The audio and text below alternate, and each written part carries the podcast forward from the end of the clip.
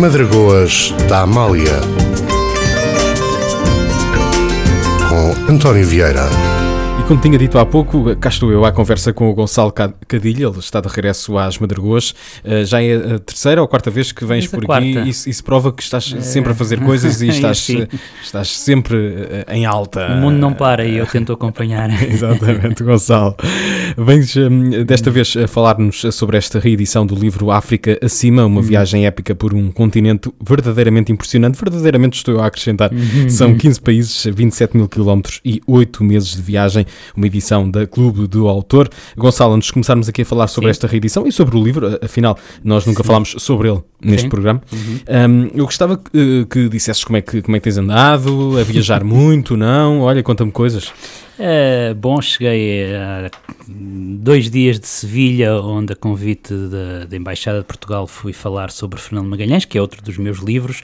Uh, e outro dos meus projetos, documentário para a RTP, foi fazer a Volta ao Mundo de Magalhães, há uns anos atrás, e como agora se celebram os 500 anos, uh, na Feira do Livro de Sevilha, em que Portugal é o país convidado, eu estive lá a falar desse meu projeto. Antes tinha estado no Botsuana e na Namíbia, uh, portanto, como vês... Sempre sempre a viajar e, e preparas-te para fazer outra viagem em breve, que eu sei, portanto, que tudo hum. correu bem nessas tuas viagens, Sim. Gonçalo Cadilho, ele que nos vem então uh, falar um bocadinho sobre este livro, chama-se África Acima, já lá vão quantos anos? Sim, esse livro, a viagem, o livro foi editado em 2007, a viagem foi durante o ano de 2006, como dizem no livro, foi quase 10 meses, uh, 8 meses a sério, e, e hum, o que é que eu digo 8 meses a sério? Eu saí do Cabo da Boa Esperança, e vim pela estrada que percorre a África pelo lado do Atlântico até Portugal, portanto sempre a apanhar boleia, andar de, comboio quando, quando andava, uh, autocarros, caminhões, uh, também apanhei um cargueiro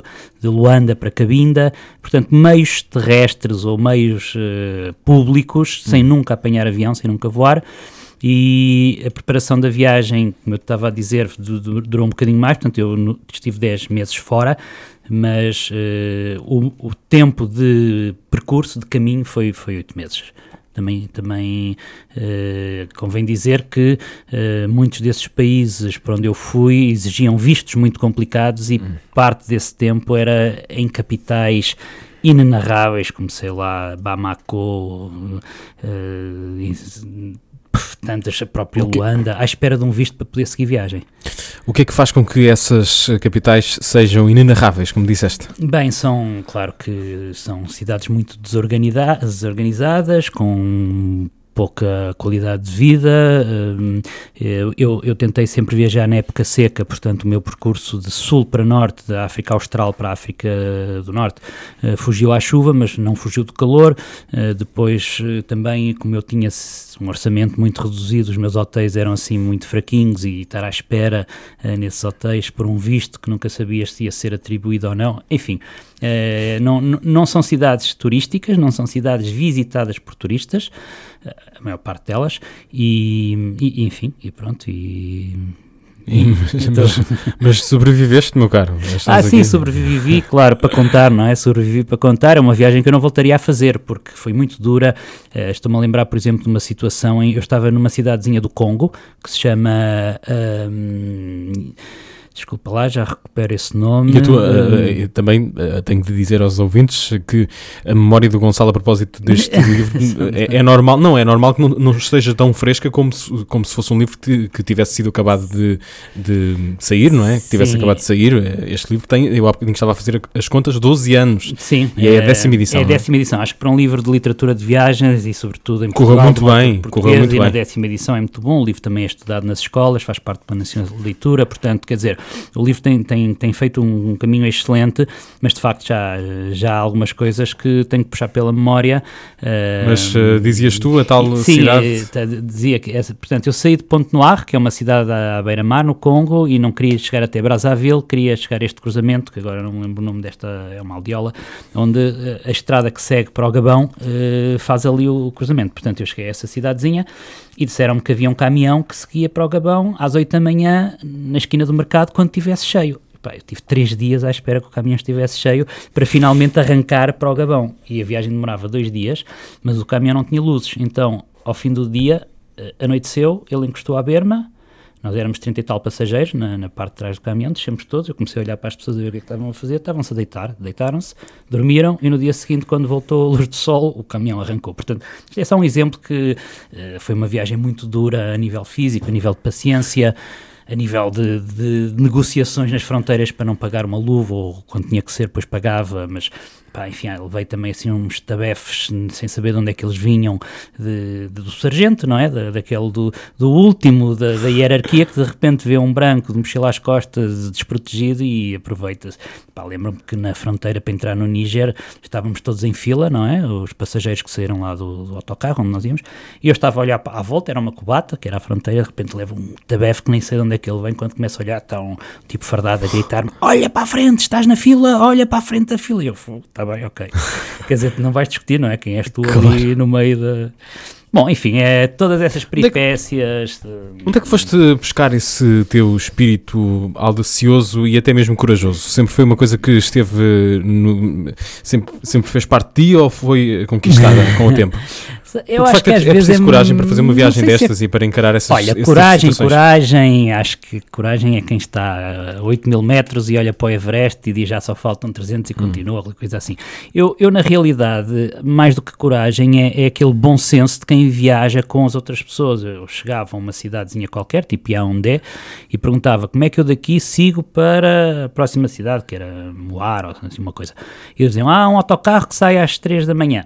Pronto, eu ia nesse autocarro, quer dizer, eu não, não estava coragem no sentido de estar a inventar novos caminhos, dizer, não, em terra onde estiveres faz como vis fazer. Agora, sim, há um, há um certo espírito de eh, como é que eu tenho de dizer, de, de, de, desinteresse pela tua segurança pessoal, que, que é eu de certa é forma isso, é cultivo, uh, porque também faz parte da escrita do livro, ou seja, se eu for fazer aquilo que toda a gente faz, o livro não tem interesse nenhum, porque as pessoas dizem, vou ler o quê? Aquilo que eu já sei, que já vivo, na, portanto, eu acho que o apelo do livro é, eu vou saber de coisas pá, que nunca passei por isto na vida, nem, nem conheço ninguém que tenha feito coisa semelhante. E já agora, por falar em não conheço ninguém, acho que também é importante dizer que essa viagem continua continua hoje a ser tão uh, irrepetível como foi há 12 anos atrás, porque esses países que eu atravessei continuam a fechar a, as fronteiras aos turistas, não querem lá turistas, ou, ou, ou porque têm situações de guerra, ou porque têm uma reciprocidade quando a Europa fecha as portas ao africano, não é? Esses países faz, fazem a mesma coisa, independentemente de ter algum sentido ou não. Eu lembro que, por exemplo, para ir para a Nigéria, uh, ou para o Congo, acho que até foi para o Congo, para ir para a Nigéria ou para o Congo, exigiam para me dar o visto no passaporte uma carta do meu banco a declarar que eu tinha dinheiro na minha conta, uma carta do meu patrão, que eu não tenho patrão nenhum, não é? A declarar que eu tinha um emprego na Europa, ou um bilhete de avião de regresso. Também não tinha bilhete de avião porque andava a pé. Portanto, uh, todas estas coisas, para quê? Ah, eles estão com medo que eu vá para o Congo e já não queira sair de lá, que seja um, clandestino, não é? Estão com medo que eu vá procurar emprego no Congo, portanto, era, ou na Nigéria, são coisas absurdas. Coisas absurdas Mas a verdade é que dificultam imenso tu conseguires um visto e continuar. Só para, portanto, para ter uma, uma noção da geografia, eu saí do, do, do, Cabo da Boa Esperança, da cidade do Cabo, subi pela Namíbia, Botsuana, Zimbábue, estive ali um bocadinho a ver qual era o visto que caía primeiro para perceber se ia mais pela estrada do Índico ou pela estrada do Atlântico. Consegui um visto para Angola, que foi uma coisa extraordinária na altura. Não... Já tinhas uma rota mais ou menos definida não, na tua cabeça? Não, não, estava à espera que sempre que tivesse um visto avançava para mais um país e nesse país via como é que conseguia. Uh, e então, quando consegui o visto para Angola, e estou-te a falar, Angola há 12 anos atrás era muito, muito fechada, agora estão a melhorar. Uh, e depois de Angola, atravessei para o Congo, uh, Gabão, Camarões, o Níger, Nigéria, o Mali, que agora está numa semi-guerra civil, portanto, nem sequer aconselho ninguém a ir para lá porque até há bem pouco tempo atrás era um destino turístico muito interessante, mas agora está numa guerra civil com, com os fundamentalistas islâmicos, não é? A própria Nigéria, muito complicada, a Mauritânia, ou seja, são países que ainda hoje não são uh, nem visitados turisticamente, nem fazem parte do roteiro do, dos, passaram, dos, turistas mochileiros. Passaram 13 anos, mas as dificuldades que um viajante iria encontrar seriam as mesmas que aquelas que encontraste também, tu, Sim, é? eu posso, posso dizer-te mais, eu acho que não, não há garantias nenhumas que se eu quisesse repetir agora a viagem, conseguiria fazer o mesmo itinerário, por exemplo. Sim, houve, pois, vistos claro. que foi, foi um... Eu lembro que estava em Luanda e fui à fronteira, ah, desculpa, à fronteira, fui à embaixada da Nigéria pedir um visto. E cheguei lá e começaram a pôr dificuldades de todo tipo, quer dizer, não me iam dar o visto. E eu uh, estava a tentar explicar que estava a escrever um livro e um tipo qualquer que estava lá dentro também, às tantas levanta-se e diz: deem lá o visto ao rapaz, depressa, anda lá.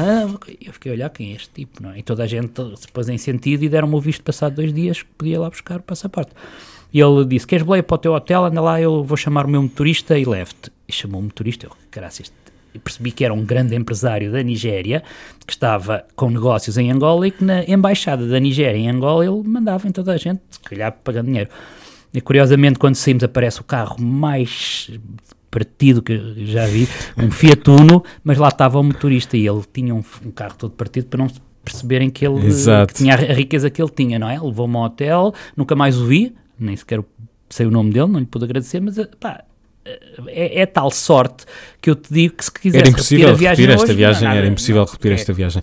Chama-se África Cima e está, é uma viagem que está relatada então neste livro, uma viagem épica por um continente impressionante, são mais de 15 países, 27 mil quilómetros, 8 meses. Qual é que foi o país que te mais impressionou? Lembras-te, Gonçalo? Positivo ou negativamente, é muito importante. Pois, é verdade, é, é verdade. Bem, podemos fazer as duas coisas, não é? Bem, eu tenho que dizer que Angola, país que eu não conhecia, eu não nasci em Angola, nem tenho família, portanto, para mim era uma, ia com um olhar desencantado, virgem, sem, mas também sem aquelas expectativas de.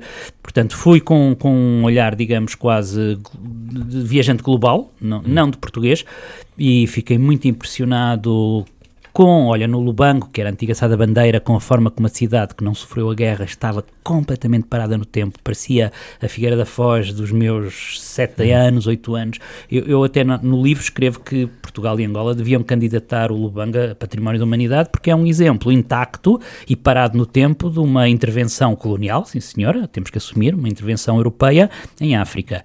E depois aquela paisagem de, do Planalto Central angolano, os embondeiros, os, os, o pôr do sol, as crianças a brincar no rio, quer dizer, foi talvez o país que me uh, surpreendeu mais, mas eu acho que a nível global, para ser justo, acho que a Namíbia é o país com mais interesse turístico, mais paisagens mais fortes uh, dessa viagem.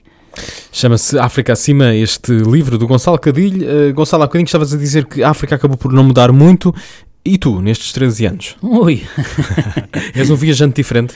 Completamente, claro. Repara, eu na altura tinha 37, 38 anos, agora tenho 51, quer dizer, uh, já uma pessoa que passa por esta mudança tem que estar diferente. E, e, no meu caso concreto, que tenho viajado tanto, tenho tido experiências tão limites, às vezes mesmo, não é? Portanto, que me fazem repensar a vida toda, é óbvio que, que tenho. Depois disso, fiz tanta coisa e tão forte que, enfim, claro que não posso ser a mesma pessoa que escreveu esse livro. Mas até uh, viagens depois desta à África foram ainda mais impactantes para ti? Uh, Ou colocas esta entre as mais. Uh, bem, é, essa, eu acho que essa é a mais audaciosa que eu sim, fiz. Okay. Audaciosa e também, como dizia há bocadinho, é mais irrepetível, porque fruto de acasos que, que, correram todos muito bem e permitiram chegar, regressar a Portugal, sem nunca ter apanhado avião e sem estar, estar dentro de um caixão. Uh, sim. Uh, agora, sim, fiz, olha, por exemplo, depois dessa viagem, fiz a viagem da Volta ao Mundo de Magalhães, que não é tão, uh, não é tão impactante, mas a nível cultural, a nível da importância da história de Portugal no resto do mundo, também mexeu muito comigo, portanto, já com outra maturidade e com outra apetência para uh, dar valor a estas, este conjunto de, de situações históricas que depois compõem um livro.